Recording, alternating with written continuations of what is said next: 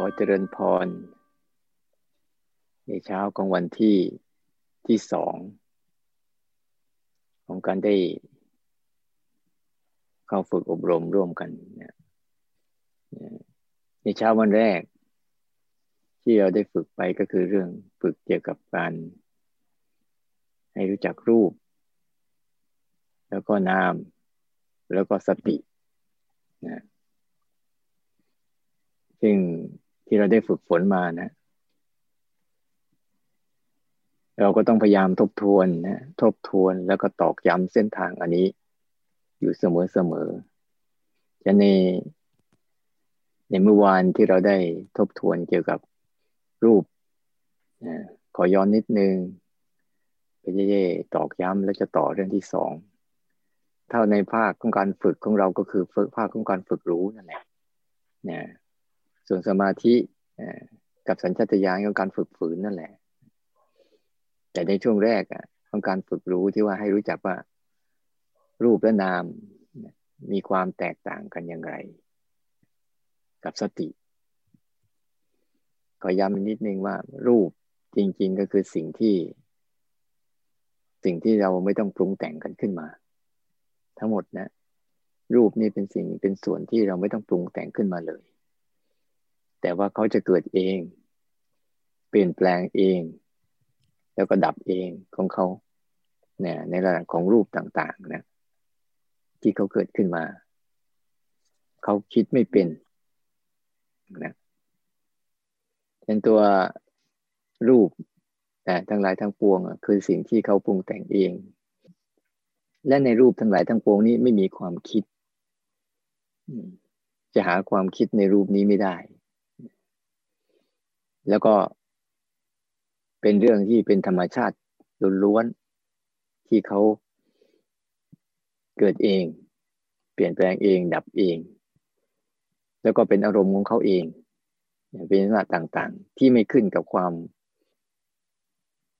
คิดนึกอะไรของเราทั้งสิ้นเขาจะเป็นของเขาอย่างนั้น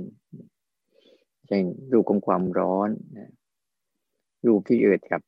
ร่างกายล้วนๆที่ถูกธรรมชาติปรุงแต่งขึ้นมาให้เป็นกายนะแล้วรูปของอายตนะต่างๆ ที่ทำหน้าที่รับรู้เรื่องของโลกใบนี้เนี่ยที่ธรรมชาติก็ปรุงแต่งให้มีตาหูจมูกลิ้นกาย แล้วก็ใจที่เป็นสถานีคอยดักรับเรื่องราวเหล่านี้ และในกลุ่มของรูปที่เขาปรุงแต่งเช่นรูปเสียงกลิ่นรสสัมผัส ที่ทำให้เป็นอารมณ์มากระทบกับตาหูจมูกลิ้นกาย แล้วก็ใจ อันนี้ก็จะเป็นส่วนหนึ่งที่ว่า ไม่ไม่มีความคิดในนั้น แล้วก็จะปรุงแต่งในลักษณะที่เป็นไปในแบบที่เรารู้สึกว่า ดีบ้างไม่ดีบ้าง นั่นคือแล้วแต่เหตุปัจจัยที่เขาจะทำกันขึ้นมา เป็นธรรมชาติธรรมดาเดิมแท้ ที่เขาสร้างสรรค์และปรุงแต่งกันเอง ส่วนนาม ส่วนนามส่วนหนึ่ง ที่เราจะรู้สึกได้ก็คือส่วนนามส่วนที่เป็นวิญญาณ คือตัวรับรู้ที่เป็นธรรมชาติเดิมแท้ วิญญาณคือ ตัวที่รับรู้เรื่องราวของการที่โลกภายนอกที่เขาปรุงแต่งมา อันนี้ก็เป็นสิ่งที่เราไม่ได้สร้างขึ้นมาเอง แต่ก็เป็นธรรมชาติเดิมแท้ของเขาเองเช่นจักขุโสตคานะชิวหากายะมโนเป็นวิญญาณเนี่ย ที่เราเรียกว่าธาตุรู้ธาตุรู้หรือที่เรียกว่าตัวรู้ตัวรู้อันนี้แหละ อันเนี้ยเป็นส่วนหนึ่งที่เขาคิดไม่เป็นปรุงแต่งไม่เป็น แต่เขารับรู้การคิด รับรู้การปรุงแต่ง อันนี้เราต้องรู้จักให้ดีนะนี่ก็เป็นธรรมชาติอีกส่วนหนึ่ง ของธาตุรู้ ที่เป็นเดิมแท้ ที่นี่เรารู้จักส่วนนาม นะส่วนน้ำที่เป็น อาการของการที่เขาเขาเรียกว่าภาษาบาลีเรียกว่าธรรมารมณ์ คืออารมณ์ภายในของตนเอง ในกลุ่มนี้เองที่เขาพยายามสร้างเรื่องขึ้นมา เพื่อพยายามบดบังเรื่องจริงเรื่องจริง ที่จะพยายามบิดเบือนบิดเบือนบิดเบือนเรื่องเหล่านั้น ทำให้เกิดความพอใจและไม่พอใจในรูปต่างๆขึ้นมาทำให้เกิดการอยากได้และไม่อยากได้ในรูปต่างๆขึ้นมาทำให้เกิดการปฏิเสธบ้าง การยอมรับบ้าง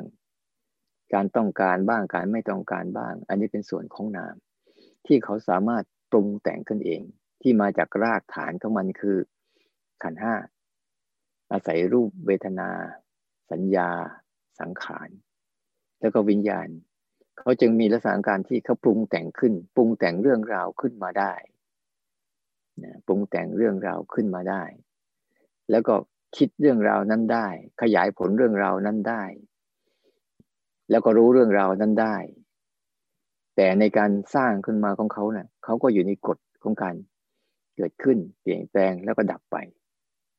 เรียกว่าอยู่ในกฎนี้ทั้งหมดนะไม่ว่าจะเป็นฝักฝ่ายของรูปและนาม เราจะเห็นได้ว่าฝ่ายน้ำนี่ จะเป็นฝักฝ่ายของการที่จะพยายามสร้างเรื่องขึ้นมา สร้างเรื่องซ้อนเรื่องนะสังเกตดูให้ดีๆว่าสร้างเรื่องซ้อนเรื่อง เช่น ตาเราเห็นสิ่งของอยู่ดีๆเขาจะสร้างเรื่องขึ้นมาซ้อนอะพอใจบ้างไม่พอใจบ้างกับการเห็นนั้น หรือหูได้ยินเสียงอยู่ดีๆพวกก็จะสร้างเรื่องซ้อนเรื่องขึ้นมาพอใจในเสียงบ้าง ไม่พอใจในเสียงบ้าง รู้สึกโกรธกับเสียงบ้าง รู้สึกเกลียดกับเสียงบ้าง รู้สึก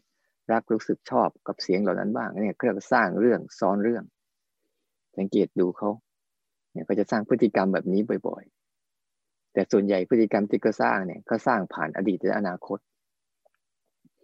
สร้างผ่านการกระทบของรูป แล้วเอามาเป็นเรื่องของการคิดนึกปรุงแต่ง เป็นเรื่องราวขึ้นมา แล้วเขาก็เรียนรู้อยู่ในนั้นเขาก็ทั้งรู้ทั้งคิดทั้งคิดทั้งรู้ ไปด้วยกัน อันนี้เขาเรียกว่าเขาเรียกว่าธรรมารมณ์หรืออารมณ์ที่มันกระทบกับเจ้าจิต เจ้าจิตที่เป็นตัวธาตุรู้เดิมแท้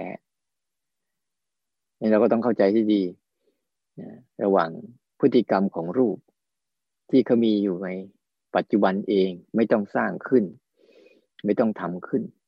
แต่ธรรมชาติเขาจะทำขึ้นมา ให้กระทบกับเราคอยจะฝึก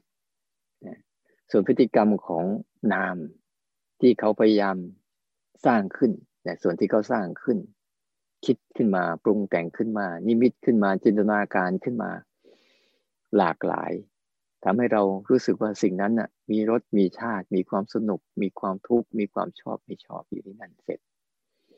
นี่ก็คืออันหนึ่งเนี่ยส่วนภาวะของสติก็คือการระลึกระลึกถึงสภาวะ ของการรู้ขึ้นมา สติคือตัวระลึกได้นะสติเนี่ยคือตัวระลึกได้ ไม่ใช่ตัวคิดได้นะตัวระลึกได้ ว่า อะไรกำลังเกิดขึ้นมาอะไรกำลังปรากฏขึ้นมา เป็นตัวทำให้เกิดการระลึกถึงตัวรู้ขึ้นมาให้ได้นะสติก็จะมีสามการเป็นหลักและลึกก่อนทำกำลังทำหลังจากทำเป็นสติ ก็ส่วนเพลงถ้าฝึกบ่อย ๆ เข้าก็จะกลายพูดถึงเรื่องสัมปชัญญะสัมปชัญญะไป แต่เราไม่ได้ไม่ได้ขยาย โอกาสที่จะรู้สัมปชัญญะก็คือ สัมปชัญญะสี่นั่นแหละ สาตกะบ้าง คือสาตกะคือรู้เฉพาะหน้า ที่ที่ย่อภาษาให้ง่าย ๆ คือรู้เฉพาะหน้าเรียกภาษาตะกะ โคจระก็คือ ท่องเที่ยวอยู่ในตาหูจมูกลิ้นกาย ท่องเที่ยวอยู่ในกายนี้ มีอะไรเกิดขึ้นอยู่ตาม ท่องเที่ยวอยู่ในกาย ท่องเที่ยวอยู่กับการรับรู้ปัจจุบันโดยหลักๆก็คือโคจระคือท่องเที่ยวอยู่ในอายตนะนี่แหละ ตาหูจมูกลิ้นกาย ท่องเที่ยวอยู่กับตัวรู้ที่ก็อยากรู้เรื่องของตาหูจมูกลิ้นกาย แล้วก็รู้เรื่องของรูปเสียงกลิ่นรสสัมผัสที่ปรุงแต่งขึ้นมาเรื่อยๆ ไม่ท่องเที่ยวไปใน ความคิดนึกไม่ท่องเที่ยวไปในอารมณ์ แต่ท่องเที่ยวในการฝึกที่จะระลึกรู้อารมณ์ต่างๆ ตามที่อารมณ์ต่างๆ เป็นสัปปายะ คือเบาสบายไม่เพ่งไม่จ้องอาสาโมหะคือสามารถแยกได้ว่า สามารถเห็นได้ชัดว่าเป็นสัตว์เป็นส่วนเป็นกลุ่มเป็นก้อน ไม่ใช่ว่าเป็นอันเดียวกัน แต่แยกได้ชัดเจนว่า ตัวรูปเสียงกลิ่นรสสัมผัส แล้วก็อารมณ์ต่างๆ เป็นกลุ่มหนึ่งแล้วก็เป็นเส้นทางของมัน ตาหูจมูกเลี้ยงกาย แล้วก็ใจก็เป็นอีกกลุ่มหนึ่งตัววิญญาณที่รับรู้เรื่องราวของตาหูจมูกลิ้นกายก็เป็นอีกส่วนหนึ่งเรียกว่าอาสามโมหะคือสามารถแยกออกได้ อันนี้คือตัวสตินะเราฝึกทบทวนไป ฝึกทบทวนไปให้มันชำนาญ บางครั้งเราใช้การปฏิบัติ ใช้รูปเป็นตัวกระตุ้น ใช้รูปเป็นตัวกระตุ้นนาม ที่เราใช้รูปแบบต่างๆเช่นการเดินจงกรมเช่นการสร้างจังหวะ ใส่เจตนา ก็ใส่รูปแบบเข้าไป เพื่อกระตุ้นตัวนามคือตัวรู้เนี่ยให้มันหัดรู้ ซ้อมรู้ฝึกรู้ที่จะได้เรียนรู้อันนี้คือกลุ่มกลุ่มนี้นะ ที่เราทำไปเมื่อวานเนะก็ไปทบทวนเอา ส่วนเช้าเช้าวันนี้เนี่ย จะพูดถึงเรื่องสัญชาตญาณกับสมาธิ ลักษณะของสมาธิที่จะเกิดขึ้นไม่ค่อยได้ หรือเกิดขึ้นไม่มั่นคงอันนี้แหละ คือตัวสัญชาตญาณนี่แหละ จะพยายามบดบัง พยายามจะบิดเบือน พยายามจะเปลี่ยนแปลงให้เราไม่ค่อยที่จะดำรงเรื่องนั้นอยู่ได้นาน อย่างตัวอย่างที่เราเห็น อเราสร้างจังหวะเขาหน่อย ยิ่งอยู่ในบ้านปุ๊บเนี่ย เราจะเห็นมันเลยเลยว่า มันจะชวน สัญชาตญาณมันจะชวนออก ไม่ยอมให้เราทำเรื่องนั้นซ้ำๆนานๆ มันจะชวนออก มันจะชวนคิด มันจะชวนพาทำนู่นพาทำนี่อยู่เรื่อยๆ จะมาในรูปของคำสั่งบ้าง จะมาในรูปของความจำเป็นบ้าง แต่ส่วนใหญ่จะมาในรวมความอยากของเรานั่นแหละ ที่จะพยายามเปลี่ยน เปลี่ยนอารมณ์ เปลี่ยนอารมณ์ไปกับอารมณ์อื่น หรือที่เราฝึกฝึกกันบ่อยๆ ในความหมายที่ว่า ฝึกฝืนแล้วก็ฝึกออกนั่นแหละ ที่เราหัดหัดกันไปไอการฝึกฝืนแล้วฝึกออกนี่แหละ คือการฝึกสมาธิเรียกเป็นการฝึกทวนฝึกทวนคำสั่งทวนสัญชาตญาณ ในวันนี้ถ้าเราเราจะฝึกให้สังเกตเห็นบางทีเราตั้งใจเราลองตั้งใจทำอะไรสักอย่างหนึ่งสิ เดี๋ยวก็จะมีอารมณ์นั้นมากวน มากวนให้เรา ไปนู่นบ้างไปนี่บ้างไปนั่นบ้างอยู่เรื่อย เรื่องนั้นยังไม่ทำเรื่องนี้ยังไม่ทำอันเนี้ยเราต้องการฝึกฝึกออกกับฝึกฝืน ในเบื้องต้นนะมันจะเป็นรื่องความคิดก่อน ความคิดที่จะมาเป็นรูปของคำสั่ง สังเกตให้ทัน สัญชาตญาณเนี่ยบางครั้งเราทำอะไรไปปุ๊บเราไม่เห็นเบื้องหลังของการกระทำนั้นเรียกว่าไม่ทันสัญชาตญาณเบื้องหลังของการจะกระทำอะไรก็ตาม เช่น อยากจะลุกก็ลุกไปเลย ยังไม่ทันรู้เลยลุกเพราะอะไรทำไมถึงลุก แล้วใครสั่งให้ลุก อย่างเงี้ย หรือบางครั้ง มันมันเจ็บเนี่ย เรายังไม่ทันจะรู้สึกเลยว่า ใครสั่งให้เปลี่ยน ใครสั่งให้ขยับ อันนี้เรื่องไม่ทันสัญชาตญาณดังนั้นการจะทันสัญชาตญาณเนี่ยต้องหัดระวังนะต้องหัดระวังให้ดีถ้าเราระวังที่หมายความว่า ให้มันอยู่เท่าทันกับปัจจุบันเนี่ย อะไรมากระทบปั๊บเนี่ย มันจะมีรูปของคำสั่ง ที่คอยดักสั่งเราอยู่ อยู่เรื่อยๆอยู่มันทุกเรื่องเนี่ย แม้แต่คันมันก็สั่งเราเก่าพอมันเจ็บมันปวดมันก็สั่งเราพลิก หรือบางครั้งเราได้ยินเสียงอะไรว่าแวบมันก็สั่งเราหันเนี่ยเราต้องดูดีๆว่า มันจะมีชุดคำสั่งของมัน ที่มาในรูปของของสันทัตยานเพียงแต่เราเห็นสิ่งนี้ก็แค่เห็นเฉยๆไม่ได้เลยทำไมจะต้องอย่างนู้นอย่างนี้อย่างนั้นกับมันด้วย ที่มันเป็นอย่างนี้เพราะว่า ความคุ้นชินความเคยชิน ที่เราเคยทำตามมันบ่อยๆ มันจึงออกมาในรูปแบบของคำสั่ง หรือแม้แต่ได้ยินอะไรก็แค่ได้ยินไม่ได้เลยทำไมได้ยินแล้วจะต้องมีความคิดทำไมได้ยินแล้วจะต้องมีความรู้สึกพอใจไม่พอใจทำไมได้ยินแล้วต้องมีการวิจัยพิจารณ์วิเคราะห์อนุนี่นั่นด้วย ก็แค่ได้ยินเฉยๆแต่บางสิ่งที่เราได้ยินจบไปแล้วเนี่ย มันจะเหลือแต่คำสั่งต้องตอบโต้นู่นนี่นั่นของมันไป จะได้เห็นได้ชัดไอ้ภาวะของสัญชาตญาณที่เราเคยมีปฏิกิริยาตอบโต้ เป็นร่อง ของอุปนิสัยเรา ไม่ว่าจะมีอะไรเกิดขึ้น เช่นมันเจ็บปุ๊บก็จะมีปฏิกิริยาในใจที่จะตอบโต้บ่อยๆ เจ็บปุ๊บอะไหวไม่ไหวแล้ว ทนไม่ได้แล้ว ต้องรีบแก้ไขแล้ว อันเนี้ยบางครั้งวันเนี้ยเราลองดูนะเวลาเราทำอะไรไปปุ๊บเราลองนั่งสร้างจังหวะหรือเดินจงกรมนาน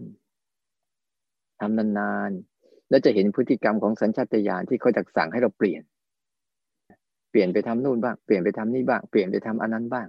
มันจะเห็นนั้นบางครั้งเราก็ต้องใช้การอะไรเรียกว่าชั่วโมง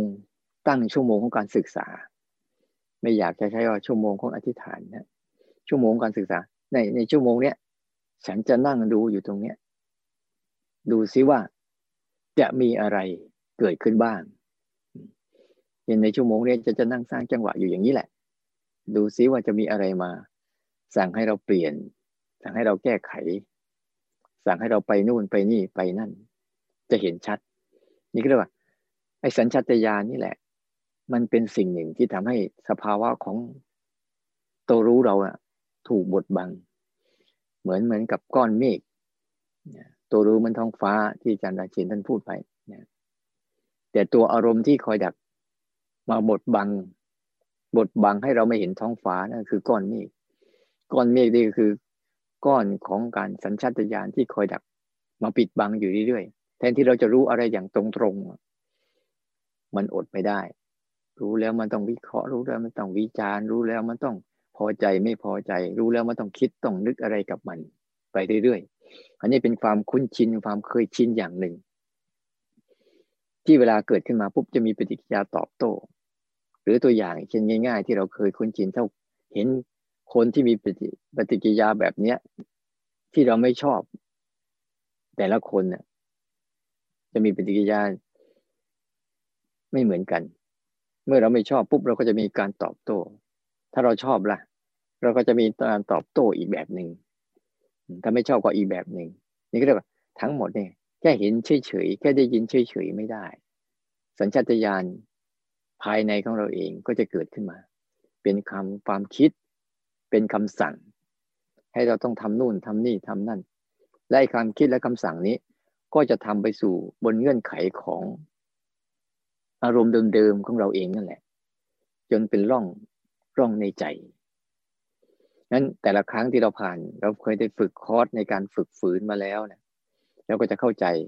เวลาเราฝืนบางสิ่งบางอย่างที่เราจะไม่ทำตามมัน เราจะเห็นว่ามันคอยดักสั่ง คอยดักยั่วยุ คอยดักหาเหตุผล คอยดักหาวิธีการ ให้เราทำตามมันให้ได้ บางครั้งก็มาในรูปของเหตุผลบ้าง บางครั้งก็มาในรูปของความกลัวบ้าง หรือบางครั้งก็มาในรูปของความอยากบ้าง หรือบางครั้งก็มาในรูปของโทสะบ้าง ที่จะไปเป็นในรูปของคำสั่ง นั้นเราต้องฝึก เวลามีความคิด มีความนึกอะไรขึ้นมา เราต้องฝึกที่จะพาจิตออกกลับมา ออกกลับมาอยู่กับรูปให้ได้ก่อน ที่เป็นฐานของอารมณ์ปัจจุบันเนี่ย เป็นหลักพาจิตมันออกมา ที่จะฝึกฝืนไม่ให้เจ้าจิตเนี่ย เข้าไปทุกคลีหรือเข้าไปตกหลุมพรางของสัญชาตญาณที่มันแอบอยู่เบื้องหลังหลายคนจะเห็นชัดว่า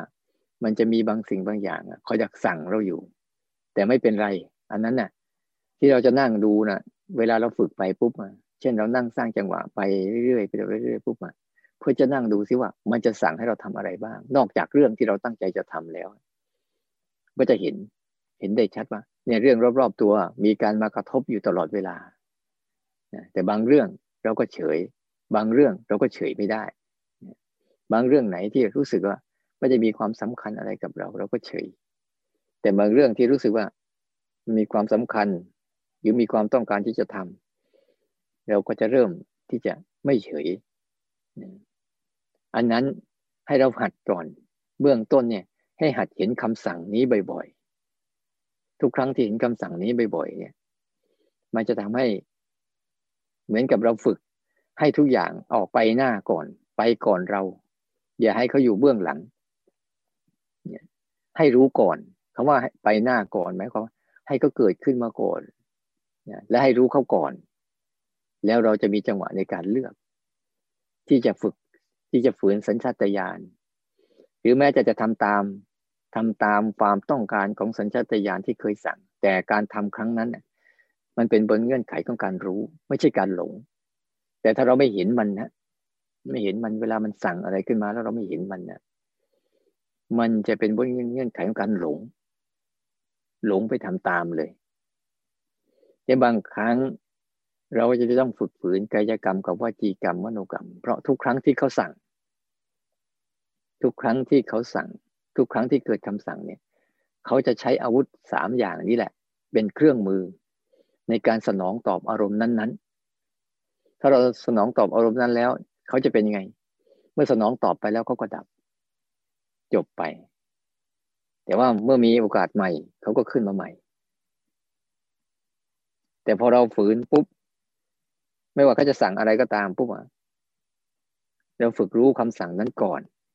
ฝึกรู้สัญชาตญาณอันนั้นก่อน ที่เขาดักสั่งเนี่ย เพื่อจะให้เขาได้เห็นก่อนว่า เออนี่ มันสั่งให้เราทำอย่างนั้นทำอย่างนี้ทำอย่างงู้น ยิ่งอยู่บ้านด้วยแล้วเนี่ย เราจะเห็นพฤติกรรมอันนี้บ่อย ราะพฤติกรรมอันนี้เมื่อก่อนเราอยู่บ้านถ้าเราไม่เข้าคอร์สปฏิบัติเนี่ย เราจะไม่ค่อยทันเห็นมัน มันจะสั่งอะไรเราก็จะทำเลยทำเลยทำเลย พอเราเข้าคอร์สปฏิบัติปุ๊บเนี่ย หรือตั้งใจที่จะอยู่บ้านแล้วปฏิบัติปุ๊บเราจะเห็นคำสั่ง ที่อยู่รอบๆตัวเราเต็มไปหมดเลย ตาเห็นห้องมันก็จะสั่งให้ฝันจึงไม่แปลกใจเวลาบางคนเนี่ยมาเข้าคอร์สปฏิบัติแล้วขยันเป็นพิเศษ บางทีเห็นขยันนะทางเดินจงกรมนี่ เดี๋ยวเดี๋ยวก็กวาดเดี๋ยวเดี๋ยวก็เช็ด เดี๋ยวเดี๋ยวก็ถู รู้สึกมันจะหาทางออก โดยการใช้กายกรรมไปทำตามคำสั่งนั้น ใช้วิจิวจีกรรมไปพูดโต้ตอบตามคำสั่งนั้น ใช้มโนกรรมคือใช้จิต มาครอบงำอารมณ์เหล่านั้น มาครอบงำให้จิตนั้นรู้สึกร่วมกับมัน แล้วก็ทำตาม มันจึงออกมาแบบว่า ถ้ามันเป็นความโกรธเข้ามาครอบงำพฤติกรรมของความโกรธก็จะแสดงออกมาทางกายกรรมกับวจีกรรมพระมโนกรรมของเราเองอะภาวะของตัวจิตเราเองอะที่เป็นธาตุรู้ได้ถูกกลืน หรือได้ถูกบดบังเนี่ยได้ถูกบดบังได้ถูกครอบงำโดยความคิดโดยอารมณ์ข้างใน เราจึงต้องพยายามพามเขาออกมาอยู่กับธาตุอยู่กับไอ้ความรู้แบบธรรมชาติเนี่ยให้มากที่สุดที่ไม่ต้องปรุงแต่ง เป็นของซื่อๆเป็นของตรงๆเนี่ยเป็นของเกิดเอง เป็นของทุกเอง เป็นของเปลี่ยนแปลงเอง เป็นของดับเอง อันนี้ให้ได้บ่อยๆเพราะจะทำให้เขานะ่ะได้เห็นข้อเปรียบเทียบ ระหว่างสิ่งที่มันเกิดขึ้นเอง เปลี่ยนแปลงเอง ดับเองกับสิ่งที่สร้างขึ้นมา มันก็เกิดสร้างขึ้นมามันก็ทุกเอง ก็เปลี่ยนแปลงเองก็ดับเองเหมือนกัน ทั้งคู่นั่นตัวนี้ เป็นตัวในการที่เราต้องฝึกมาเวลาบางครั้งมันไม่ออกมาเนี่ย มันอยากแล้วอยากอีกเวียนแล้วเวียนอีกช่างมัน เราไม่ได้ห้ามมัน เราจะเอาเครื่องมือเข้ามันนี่แหละมาเป็นเครื่องมือฝึกรู้ให้ได้ เลยจึงจำเป็นว่าต้องต้องให้เขาเกิดมาก่อน แล้วเราจะรู้เขานั้นทุกครั้งที่เป็นคำสั่งเนี่ย ให้รู้สึกว่านั่นแหละคือสัญชาตญาณกำลังแสดงตัว ถ้าเราใจเย็นๆกำลังนั่งสร้างจังหวะหรือเดินจงกรมอยู่จะเห็นเลยว่า รอบๆตัวเราในบ้านเนี่ยเมื่อเราจะไปมองอะไรก็ตามที่เราเคยกินเคยนอนเคยใช้ จะเห็นชัดบางทีเห็นที่นอนปุ๊บเราสังเกตเห็นไหมบางทีเราเห็นที่นอนปุ๊บเนี่ยนู่นไอ้เจ้าอารมณ์เหมือนมันสร้างให้แล้ว ไปนอนเถอะจะมาทรมานตัวเองทำไมจะมาปฏิบัติทำไม ไปนอนให้สบายดีกว่า หลับให้สบายดีกว่า ไม่ต้องมาตื่น ไม่ต้องมาตื่นตีสี่เดี๋ยวสุขภาพจะไม่ค่อยดี เดี๋ยวพรุ่งนี้เราจะต้องทำงานต่ออีกนะมันสารพัดที่มันจะว่าที่มันจะให้เหตุผล มันที่จะมันหวานล้อม แต่เบื้องหลังทั้งหมดก็คือ ต้องการสนองตอบสัญชาตญาณถ้าสัญชาตญาณนี้มีความเข้มแข็งขึ้นมาปุ๊บมันก็ทำให้นิวรณ์ต่างๆ เข้มแข็งไปด้วย นิวรณ์ต่างๆ ที่มีอยู่ก็จะเริ่มเข้มแข็งไปด้วย พอนิวรณ์ต่างๆ เริ่มเข้มแข็งอินทรีย์ทั้งหมดของเราก็จะเริ่มอ่อนแอ สติ สมาธิก็จะไม่ค่อยเกิด เพราะทุกครั้งที่เราทำตามไปเนี่ยเดี๋ยวเราหลุดหลุดจากฐานของเราที่แทนที่จะตั้งมั่นอยู่ตรงเนี้ยแล้วเรียนรู้อะไร แต่สัญชาตญาณนั้นได้ลากเราไปทำเสียเรียบร้อยแล้ว มันลากข้างในก่อน จิตแทนที่จะตั้งมั่นกับการรับรู้ของอารมณ์สัญชาตญาณแต่จิตนั้น ถูกสัญชาตญาณคือคำสั่งคำสั่งนั้น ครอบครองเรียบร้อยแล้ว แล้วต้องระวังให้ดีคำสั่งมีทั้งสองด้าน สั่งทั้งให้ทำสั่งทั้งไม่ให้ทำหรือแม้แต่สั่งให้เฉยๆนะต้องดูให้ดีๆนะ ให้มันเห็นก่อนว่า เมื่อสิ่งนี้เกิดขึ้นมาปุ๊บมันมีพฤติกรรมในการสั่งอะไรบ้าง สั่งให้ทำหรือสั่งไม่ให้ทำหรือสั่งให้เฉยๆ ให้รู้ให้ชัดพอการรู้ให้ชัดเนี่ย จะได้เห็นพฤติกรรมของสัญชาตญาณของตนเอง การเห็นสัญชาตญาณของตัวเองแล้ว เราฝึกออกมาบ่อยๆ ฝึกที่จะไม่ไปทำตาม ไม่เอากายกรรมวจีกรรมมโนกรรมไปทำตามอารมณ์นั้นๆน่ะมันจะทำให้กำลังของตัวรู้ที่ไม่เกี่ยวข้องกับอารมณ์เริ่มเข้มแข็งขึ้นกำลังของตัวรู้ที่ ไม่ได้ตกเป็นท่าของอารมณ์ เป็นอิสระจากอารมณ์ที่แยกตัวเองออกมาเป็นอิสระจากอารมณ์เหล่านั้นเนี่ยจะเริ่มเข้มแข็งขึ้น เรื่องมันจะส่งเสริมให้เกิดกำลังของสมาธิเช่นในเบื้องต้นสีเนี่ยกายกรรมวจีกรรมมโนกรรม เป็นปัจจัยส่งต่อให้เกิดสมาธิแบบเนี้ยคือเราไม่เอากายกรรมวจีกรรมมโนกรรม ไปทำตามสัญชาตญาณคอยเห็นคำสั่งอยู่เรื่อยๆเอาการเห็นคำสั่งนั้นเป็นอารมณ์แต่ไม่ทำตามคำสั่งนั้น จะทำตามคำสั่งนั้นก็แต่เมื่อเราได้ตรวจสอบ เราได้ใคร่ควร ได้ดีแล้ว เราจึงทำวันนี้ลองไปสังเกตดูดี ๆ เวลาเราปฏิบัติไป ว่าไอ้สัญชาตญาณทั้งหลายทั้งปวง ที่มันเกิดพฤติกรรมในการที่จะทำให้เรา ไม่เข้มแข็งเพลิดเพลิน ไปในอารมณ์ต่าง ๆ ไม่สามารถตั้งมั่น อยู่กับไอ้ธาตุรู้ได้ ไม่สามารถตั้งมั่นอยู่กับการรู้ได้ หลงไปกับการคิดนึก หลงไปกับอารมณ์พอใจไม่พอใจที่มันปรุงแต่งขึ้นมา ได้บ่อยๆแล้วเราต้องหัดฝึก เพราะเราไม่มีสิทธิ์ปฏิเสธอารมณ์พวกนี้ เพราะทุกอย่างที่เขาปรุงแต่งขึ้นมาก็คงเป็นธรรมชาติชนิดหนึ่ง ที่สร้างขึ้นมาเพื่อเคยดักหลอกล่อให้เราติดกับ เป็นแหล่งของความรู้อย่างหนึ่ง เราจะไม่ปฏิเสธอะไรทั้งสิ้น แต่เราจะอยู่กับมันยังไง โดยที่ว่าอยู่ร่วมกัน แต่ไม่ได้ทะเลาะกัน แต่ได้รับการศึกษา ศึกษาและเรียนรู้มันตามที่มันเป็นฉะนั้นวันนี้ก็คือ เข้าคอร์สในการฝึกฝืนนั่นเอง ให้สังเกตดูดีๆ บางครั้งเราตั้งโจทย์ที่เราเคยตั้งโจทย์ฝืนนู่น ฝืนนี่ฝืนนั่นเนี่ย ฝืนไม่กินข้าวฝืนไม่เล่นเฟซเล่นไลน์เล่นโทรศัพท์อะไรบ้าง อันนี้เป็นการฝืนข้างนอกนะฝืนข้างนอกเรียกฝืน ไม่ให้ใจไปเสพรูป แต่เราอย่าลืมว่าฝืนข้างในล่ะ ใจไม่ไปเสพกับความคิด ใจไม่ไปเสพกับสัญชาตญาณที่คอยดักสั่งอยู่เนี่ย เราต้องคอยดักดู คอยดักดูให้มันดีๆ แต่บางครั้งเมื่อเรา เราไม่เคยชัดเจนเราก็โละทิ้งแล้วก็ตั้งใจ รู้ใหม่นะรู้ใหม่ ให้หัดบ่อยๆ ให้หัดเท่าทันสัญชาตญาณเนี่ยสัญชาตญาณ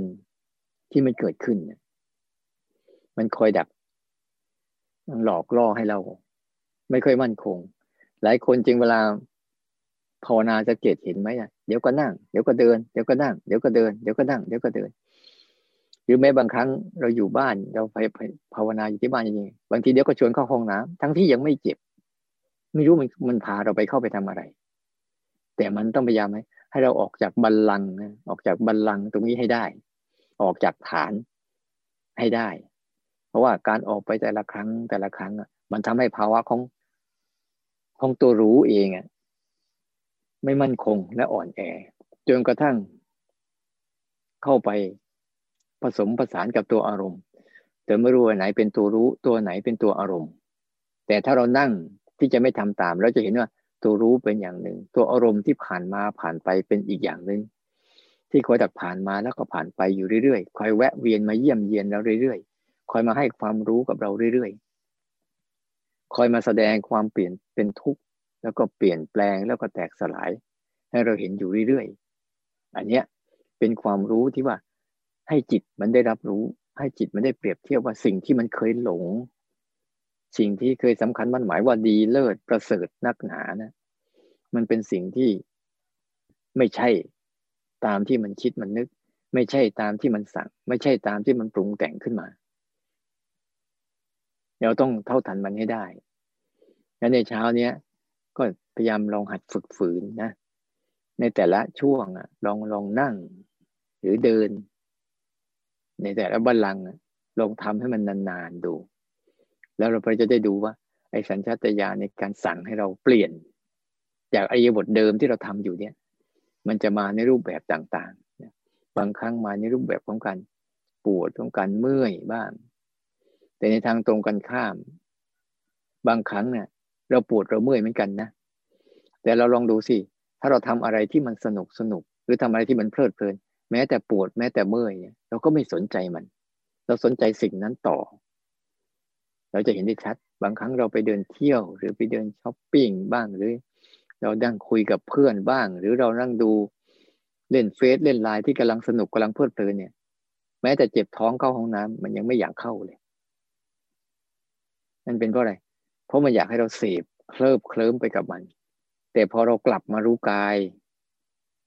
กลับมารู้กายเนี่ย มันจะเห็นชัด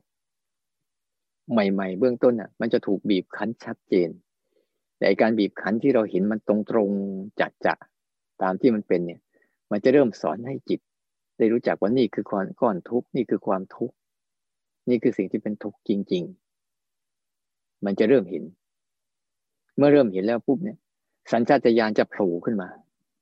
เดิมแท้จะโผล่ขึ้นมาทันทีเลยมันการดูสัญชาตญาณเนี่ยพยายามฝึกดูผ่าน ผ่านอาการของเวทนาเนี่ย จะเป็นสุขก็ได้จะเป็นทุกข์ก็ได้ ตรงเนี้ย สัญชาตญาณจะมาในรูปคำสั่ง ให้เราทำนู่นทำนี่ทำนั่นกับมัน แทนที่จะรู้ซื่อๆรู้เฉยๆรู้ตามที่สิ่งนั้นเป็นไม่ได้แล้เราต้องเท่าทันให้ดีๆ การจะเท่าทันให้ดีๆปุ๊บลองล็อกตัวเองดูสิล็อกเล่นๆฉันจะเดินอย่างนี้แหละ อะไรจะเกิดขึ้นก็ได้ แบบไหนก็ได้ ยังไงก็ได้ แต่ฉันจะลองเดินดู หรือสร้างสร้างจังหวะดูอยู่ในท่าเนี้ยดูสิ ว่ามันจะสั่งเราสักกี่ครั้ง ในแต่ละวันแต่ละวันเนี่ยแม้แต่เรากินข้าวสังเกตไหม มันก็จะสั่งให้เราเลือก สั่งให้เราตักอาหารไปตักอาหารเสร็จปุ๊บเวลาเราจะกินใส่ปากเหมือนกันเราจะเห็นว่ามันจะสั่งให้เรา อันนี้ชอบกินก่อน อันนี้ไม่ชอบกินทีหลัง มันจะสั่งไปทุกเรื่อง เนี่ย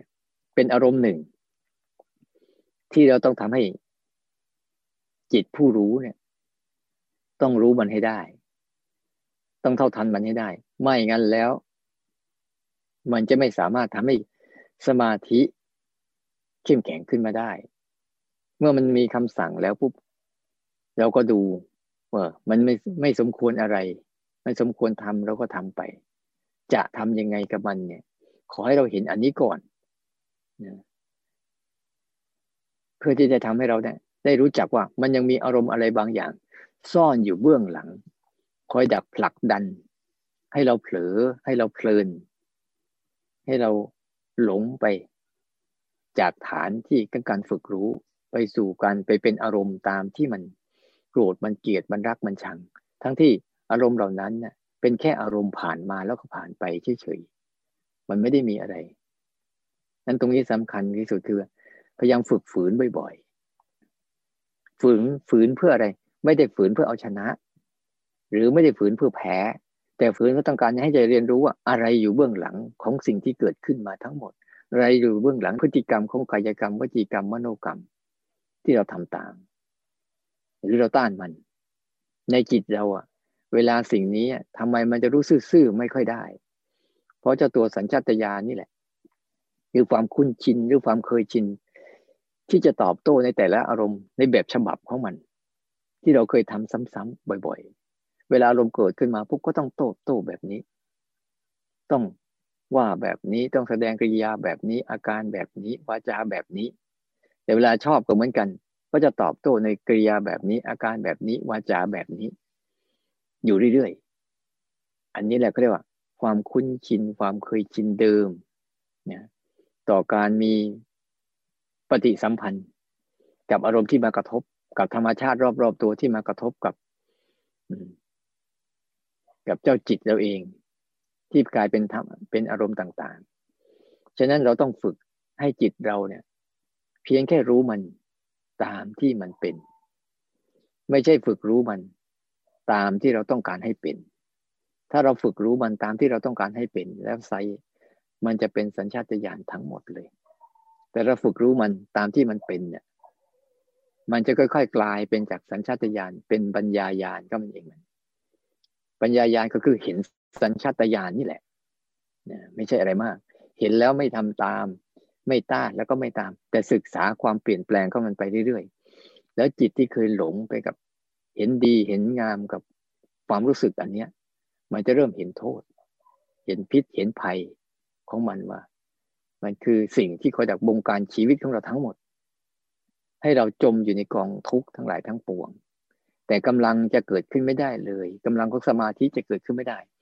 ถ้าเรายังไม่ลดพฤติกรรม ที่วิ่งตามมัน หรือไม่ลดพฤติกรรมในการที่จะเป็นไปตามบทบาทของมัน การจะลดพฤติกรรมนี้ได้ก็คือการฝึกฝืนและฝึกออก แล้วก็ฝึกที่จะศึกษามัน ขอให้ฝึกให้เห็นตัวนี้ให้บ่อยๆนะข้างนอกอะ เราอาจจะฝึกฝืนข้างนอก ไม่กินนู่น ไม่กินนี่ไม่กินนั่น นั่นก็เป็นปัจจัยอันหนึ่ง ที่เราได้รู้จักควบคุม ความคุ้นชินความเคยชินได้ระดับหนึ่ง แต่ข้างในเนี่ย เราต้องฝึกให้มันเห็นชัดๆ ว่าไอ้เจ้าคำสั่งทั้งหลายทั้งปวงนี่แหละ คืออตัวแสบประจำชีวิต ที่เราไม่สามารถเห็นอะไรแบบซื่อๆ เห็นอะไรแบบตรงๆ เห็นอะไรแบบที่มันเป็นได้ เพราะพฤติกรรมของมันเองนั้นปล่อยให้ทุกอย่างมันกระทบขึ้นมา แล้วดูซิว่า มันจะตอบโต้สิ่งเหล่านั้นแบบไหน เราไม่ห้ามการตอบโต้การนึกคิด แต่เราก็พยายามรักษากายกรรมวจีกรรม มโนกรรมเอาไว้ โดยเอากายกรรม เอามโนกรรมเปลี่ยนเป็นที่เคยหลงไปกับอารมณ์ มารู้คำสั่งนั้นซะมารู้ความอยากนั้นซะฝึกบ่อย นี่เขาเรียกว่า ฝึกฝืนด้านในไอ้ที่เราฝึกฝืนด้านนอกก็คือฝึกฝืนด้านที่เราจะไม่กินนู่นกินนี่กินนั่น ก็เป็นการฝึกฝืนด้านนอก แต่ไอ้ฝืนด้านนอกนะก็จะส่งผลสู่ด้านในด้วย แต่ถ้าฝืนตรงๆด้านในก็ฝืนตรงๆที่ว่า ไอ้คำสั่งทั้งหลายทั้งปวงที่มันก็อยากสั่งเนี่ยเราไม่ทำตามมันได้ไหม แต่เราไม่ปฏิเสธมันนะแต่คอยจะรู้จักมันบ่อยๆไอ้การรู้จักมันบ่อยๆเนี่ย จะทำให้ธาตุรู้ของเราเนี่ย ได้เห็นหน้าตา ได้เห็นลักษณะ ได้เห็นอาการ ได้เห็นการบงการของมัน เมื่อมันเห็นอย่างนี้ปุ๊บชัดเจนแล้ว ต่อไปมันจะระวังด้วยตัวมันเอง ไม่ใช่เราระวัง แต่เบื้องต้นเนี่ย เราต้องมีเจตนาในการที่จะสังเกตมันก่อน เช่นวันนี้ถ้าเราลองนั่งทำหรือเดินจงกรมหรือสร้างจังหวะอะไรก็ได้ ลองทำกับมันนานๆแล้วดูซิว่ามันมีอะไรมาบ้าง มีอะไรเกิดขึ้นมาบ้างจากคำสั่งนั้นที่มันคอยอยากโผล่อยู่เป็นทุกๆขณะที่มีการกระทบ จะมีภาวะเนี้ยสั่งอยู่เรื่อยๆ จะมาในรูปความคิดบ้าง จะมาในรูปความพอใจไม่พอใจบ้าง มันจะเป็นต้นตอของกันเกิดอารมณ์ต่างๆ แต่ถ้าเราทันตรงนี้ปุ๊บเราจะเห็นว่าอารมณ์ต่างๆ เนี่ยไม่ค่อยมี เพราะเราทันต้นตอของสัญชาตญาณแล้วเนี่ย มันจะเหลือแต่ความใส่ซื่อ รู้ซื่อๆรู้ตรงๆรู้ตามที่สิ่งนั้นเป็น และในเช้านี้ ก็จะให้ข้อคิดสั้นๆว่าวันนี้ลองไปตั้งการบ้านดูซิว่าเราจะฝืนด้านในฝืนด้านในโดยการรู้จักคำสั่ง แล้วมันควรจะทำอย่างไรเนี่ย เราก็นึกถึง อย่างเช่นบางครั้งตัวอย่างเช่น มีครั้งหนึ่ง ที่ไปเข้าค่ายแล้วพระท่านเดินจงกรมอยู่ ท่านก็ตั้งจิตท่านว่า ฉันจะเดินจงกรมประมาณสักห้าชั่วโมงไม่หยุดอย่างเงี้ยเดินไปเดินไปเดินไป ช่วงแรกชั่วโมงแรกสองชั่วโมงแรก มันก็เดินได้สะดวกยังที่สามอะ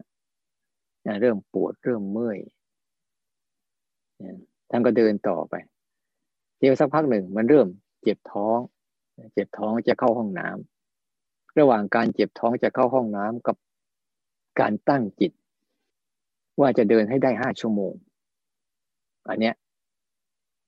มันจะดูแล้วอะไอการตั้งจิตห้าชั่วโมงเนี่ย มันเจ็บมันปวดร่างกายเนี่ย เราสามารถที่จะเดินต่อได้ถึงห้าชั่วโมง แต่ไอการเจ็บท้องจะเข้าห้องน้ำเนี่ย อันเนี้ยเป็นความจำเป็นของร่างกายจริง ๆ ก็ไปเข้าห้องน้ำแล้วท่านมาถามว่า ผมตั้งจิตอธิษฐานว่าให้ได้ห้าชั่วโมง ที่จะเดิน แต่ผลสุดท้ายเนี่ย ผมเดินไม่ครบห้าชั่วโมงเพราะต้องเข้าห้องน้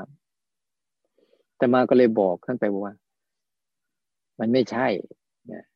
การตั้งจิตที่จะให้ได้ห้าชั่วโมงนั้น ดีแล้ว แต่การเดินจงกรมสร้างจังหวะมันเจ็บมันปวดมันเมื่อยท่านไม่เลิกนั่นแหละใช้ได้ แต่ว่ามันเจ็บท้องธุระจะเข้าห้องน้ำเนี่ยคือความจำเป็นของร่างกาย เราไปเข้าต่อ เราไม่ได้เสียท่านะ เราไม่ได้เสียท่ามัน แต่เราดูถึงความจำเป็นว่าในเงื่อนไขของคำสั่งให้ทำนู่นทำนี่ทำนั่นเนี่ยเราต้องดูก่อนว่า ร่างกายมันเป็นจริงไหมไอ้เจ็บไอ้ปวดไอ้เมื่อยเนี่ยพอฝืนได้ฝืนไปก่อนเพราะไม่งั้นแล้ว มันจะถูกคำสั่งเพราะยิ่งเจ็บยิ่งปวดยิ่งเมื่อยมันก็จะสั่งนั่งเธอหยุดเธอพอเธออย่าทรมานตนเองเลย มันเป็นอัตตกริมาฐานุโยกอะไรว่าไป แต่ถ้านั่งเล่นสบายนอนเล่นสบายเนี่ย ไม่เห็นว่าเป็นกรรมสุขขันธิการนุโยกหรอก เห็นว่าเป็นความสุขความสบายนี่มันจะมาในรูปแบบนี้ ทั้งชอบมันก็สั่ง ทั้งไม่ชอบมันก็สั่งแต่ว่าเวลาเราทำอย่างนี้ปุ๊บเราก็อยู่เป็นเงื่อนไขว่า ถ้ามันยังทำได้นะมันไม่ใช่เป็นเรื่องของร่างกายที่มันคนไม่ได้จริง ๆ เนี่ยนะเราก็ต้องฝืนมันไป ที่จะได้ดูโอกาสเห็นตัวสั่งการ ภายในให้ได้เยอะๆให้ได้บ่อย ๆ วันเนี้ยเราลองฝึกดูทำไปแล้วดูซิว่า เห็นไอ้ตัวสั่งการได้เยอะไหมทุกครั้งที่เราเห็นตัวสั่งการได้บ่อย ๆ มันจะทำให้เราจิตเราเริ่มตั้งขึ้นขึ้นมาตั้งมั่นได้บ่อยๆ สมาธิก็จะตามมา ความมั่นคงกับการรู้ซื่อๆความมั่นคงกับการรู้แบบ ไม่เป็นอะไรกับอะไรก็จะเกิดขึ้น และการรู้ที่เห็นสิ่งต่างๆ มันเป็น แต่ตัวรู้ไม่ได้เป็น ก็จะค่อยๆชัดเจนขึ้นเรื่อยๆนั่นคือคือเงื่อนไขที่ลองไปทำดูว่า เอาการบ้านนี้ไปซิว่าเห็นสัญชาตญาณคือเห็นคำสั่ง ได้บ่อยไหมโดยผ่านกระบวนการการอาจจะนั่งนานๆ หรือเดินจงกรมนานๆเนี่ยแล้วดูซิว่า มันจะพาเราไปทำอะไร แต่เราไม่ห้ามอายตนะไม่ห้ามผัสสะไม่ห้ามอารมณ์ให้เกิดขึ้น เพื่อเราจะได้ หลอกล่อให้เห็นภาวะนี้ อารมณ์นั่นแหละ จะเป็นตัวหลอกล่อให้เห็นภาวะของสั่งให้เราทำนั่นทำนี่ทำนู่นอยู่เรื่อยๆ แม้ตอนนี้มันง่วงปุ๊บก็จะเห็นไหมว่าคำสั่งให้เราอะนอนเถอะมันหนาวเมื่อกี้แต่มาก่อนเนี่ย ก็จะเห็นเนี่ยมันจะลุกขึ้นมานั่งทำอะไรนี่นอนต่อไม่ดีกว่าหรือ ไม่เห็น อากาศก็หนาว เนี่ยมันจะบอกมันจะให้เหตุให้ผลอยู่เรื่อยๆแต่เราก็ไม่สนใจมัน ช่างมันงั้นวันนี้ลองไปทำตรงนี้ดีๆนะให้เกิดเห็นสัญชาตญาณเห็นคำสั่งเมื่อเห็นคำสั่งบ่อย ๆ เข้า ก็จะเห็น มันเป็นเหตุที่ทำให้สมาธิไม่เกิดขึ้น ส่วนสมาธิก็คืออะไร สมาธิคือวิตกวิจารนี่ก็เหมือนกันภาวะของสมาธิคือการวิตกวิจารเนี่ยวิตกคือการ ภาษาเราง่ายๆคือตรึกแล้วก็ตรอง ให้จิตมันตึกตรองอยู่ในภาวะนั้นบ่อยๆ เช่น จิตตึกตรองอยู่กับการฉันจะเอาแค่เพียงเพื่อรู้เท่านั้นนะ อย่างนี้เมื่อตึกตรองบ่อยๆ แล้วก็ตรวจตรึกเพื่อฉันแค่ฝึก รู้เท่านั้นนะฉันไม่ได้ฝึกที่จะฝึกอะไรทั้งสิ้น อย่างเงี้ย ฉันจะฝึกจะรู้เท่านั้นนะแต่ต่างๆ ที่มันมาให้รู้มันจะเป็นแบบไหนก็ช่างมัน แต่ฉันต้องการแค่ฝึกที่จะอยู่กับการรู้เท่านั้น อาศัยรู้เท่านั้นเป็นหลักที่จะเรียนรู้อารมณ์ เรียนรู้ความเปลี่ยนแปลงเรียกว่าตรึกทุกครั้งที่เราตึกว่า ไม่ว่าเราจะไปทำอะไรก็ตามเราถ้าเราตึกอยู่บ่อย ๆ ว่าอ่าจะเอารู้สั้น ๆ นะจะรู้ขนาดหนึ่งนะ เอารู้เฉพาะหน้านะ เอารู้ในปัจจุบันนะ อะไรก็ได้ที่เราตั้งใจที่จะตั้งใจตรึกเรื่องนั้นบ่อยๆ อย่างเช่นอาตมาตรึกบ่อยๆว่าอะพาจิตกลับมาหาใจนะ เนี่ย เราตรึกตรงนี้บ่อยๆ หรือแม้แต่บางครั้งเราอาจจะตรึกแบบว่า เอาจะเอาจิตกับกายคือเอาตัวรู้มารู้กายนะเผลอไปเมื่อไหร่แล้วก็กลับมา เผลอไปเมื่อไหร่เราก็กลับมา พอกลับมาบ่อยเข้าบ่อยเข้าทีเข้าทีเข้าทีเข้าปุ๊บต่อไปมันก็จะมีสมาธิคือรู้อยู่กับกาย อาศัยผ่านการใช้การตรึกการตรองบ่อยๆทำบ่อยๆจนกระทั่งจิตมันคุ้นชินกับภาวะที่เรามีเจตนาจะทำขึ้นมา จนมันทำเป็นเอง ก็เหมือนกับเราตั้งใจจะพาจิตกลับบ้าน มาหาใจนี่แหละ แล้วก็หัดตรึก ที่จะรู้สึกตรงนี้บ่อยๆไม่ว่าจะไปทำการทำงานทำอะไรก็ตาม จะเดินจงกรมจะสร้างจังหวะ หรือจะกินข้าวอาบน้ำแปรงฟันล้างหน้า หรือทำกิจกรรมต่างๆ ก็ตาม ให้มันตรึกขึ้นมา แล้วรู้สึกอยู่ตรงนี้บ่อย ๆ ตรงนี้บ่อยๆ รู้สึกที่ใจได้บ่อยๆ ใจได้บ่อยๆ ใจได้บ่อยๆ มันก็จะค่อย ๆ เกิดเป็นสมาธิขึ้นมา แล้วเจ้าจะเห็นเจ้าเจ้าคำสั่ง จะคอยดักชวนเราออกจากเส้นทางตรงนี้อยู่เรื่อยๆ เนี่ย การฝึกสมาธิคือเบื้องต้นคือให้สร้างเหตุของกันมีเจตนาลงไปนิดหนึ่งในการสร้างการตรึกการตองสู่เป้าหมาย เราตั้งเป้าหมายว่า เราจะอยู่ตรงไหน แล้วก็ตึกตรองว่าตรวจสอบอยู่เรื่อยๆเสมอๆว่า อ่าอยู่ตรงนี้ไหมไม่อยู่ก็ไม่เป็นไรอ่าไม่อยู่ก็รู้ไม่อยู่ เมื่อเมื่อเรารู้ว่าไม่อยู่ปุ๊บเราก็กลับมาอยู่ เราไม่ได้บังคับให้เขาอยู่อย่างนั้น จับไปตั้งเฉยๆแบบเหมือนจะกับไปตั้งข้าวตั้งของไม่ได้จิตเนี่ยแต่เราตั้งใจได้ว่าเราจะอยู่ตรงนี้นะ เราจะรู้ตรงนี้นะ ถึงแม้เขาลืมบ่อย แต่เราก็พยายามตรึกตรองให้เขากลับมารู้ตรงนี้บ่อยๆอันนี้ก็เป็นการสร้างเหตุให้เกิดสมาธิ แต่ตัวทำลายก็คือตัวคำสั่งนั่นแหละ เขาจะสั่งให้เราทำนู่นทำนี่ทำนั่น ให้เราเปลี่ยนไปเรื่อยๆ ไม่จนกระทั่งเราไม่รู้จักจุดหมาย ไม่รู้จักหลักยึด หลักอยู่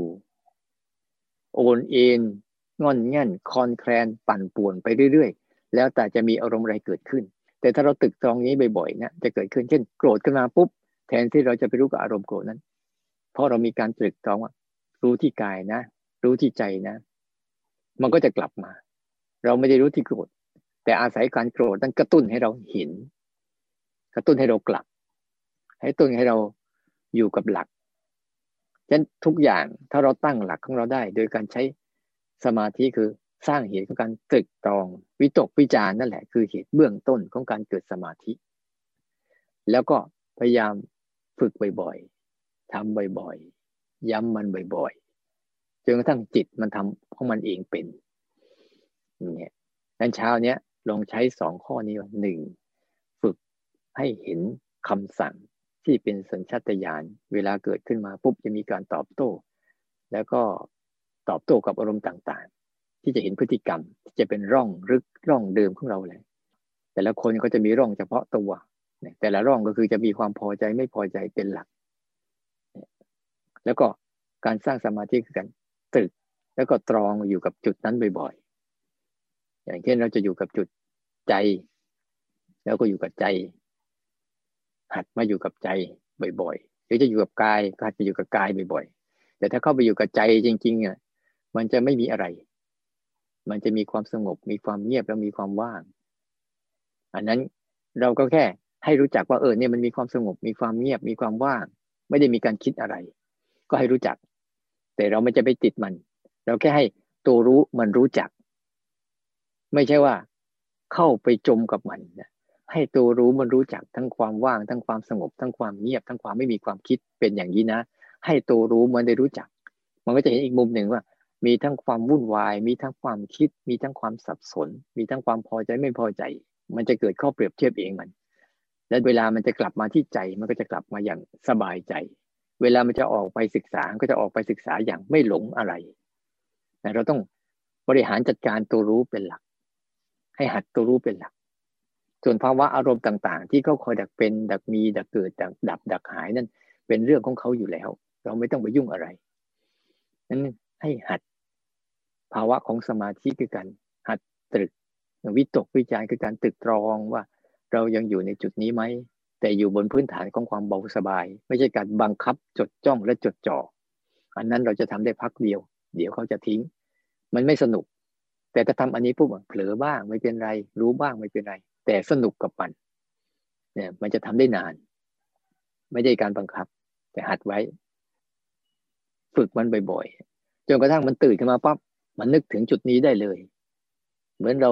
นึกถึงกายบ่อยๆตื่นขึ้นมาปั๊บอ้าวรู้สึก กายได้เลย ตั้งแต่การนอนเลย เห็นกายล้วนๆได้ทันทีเลย นั่นก็คือการทำให้เกิดสมาธิ แล้วในระหว่างวันก็จะเห็นเจ้าคำสั่งเนี้ยจะพาให้เราออกจากการสนใจตรงนี้เรื่อยๆเราก็เห็นมันซะ เห็นมันบ่อยๆแล้วก็กลับ เห็นมันบ่อยๆแล้วก็กลับ อันนี้ลองไปทำสองข้อนี้ให้ดีนะ การบ้านวันนี้ก็คือ ลองไปให้ท่านสัญชาตญาณความคุ้นชินความเคยชินเดิมๆ ที่เรามักตอบโต้อารมณ์ต่างๆ ที่มันมาในรูปแบบของแอบมาสั่งเราอยู่เบื้องหลัง ให้เขาออกมาให้เราเห็นไม่ต้องปฏิเสธเขา แต่ให้เขาออกมาเห็นเออเนี่ยเดี๋ยวก็สั่งนู่นสั่งนี่สั่งนั่นอยู่เรื่อยแม้แต่กินแม้แต่ทุกเรื่อง ถ้าดูไปแล้วจะเห็นมันทุกเรื่องเลยนะไม่ใช่บางเรื่อง ทุกเรื่อง มันเอาทุกเม็ดเลย มันเอาทุกขณะเลย แต่ถ้าเราทันมันได้บ่อยๆบ่อยๆบ่อยๆเราก็จะ เริ่มชำนาญในการรู้สัญชาตญาณที่มาในรูปของแอบสั่งเราอยู่เบื้องหลัง มันจะสั่งทั้งเอา สั่งทั้งไม่เอา บางครั้งก็สั่งให้เฉยๆต้องค่อยละเอียดกับมันบ่อยๆ แล้วก็สมาธิกันมีเป้าหมาย มีจุดหมุดหมาย สักอันหนึ่งนะทำให้ชำนาญโดยเฉพาะยิ่งจุดมุ่งหมายของเราครั้งนี้คืออะไร พาจิตกลับบ้าน จุดมุ่งหมายของเราคือใจนะใจเราที่เป็นหัตถยวัตถุ ใจเราที่เป็นรูปนี่แหละ ที่อยู่บนฐานกายนี่แหละ เนี่ยพาจิตกลับมาที่ฐานกาย พาจิตกลับมาที่ฐานใจ เพื่อจะทำให้จิตมันนะคุ้นชินกับกาย คุ้นชินกับการอยู่กับใจ นี่คือเป้าหมายที่เราตั้งใจทำในฉานี้จะให้ข้อคิด ประมาณนี้นะ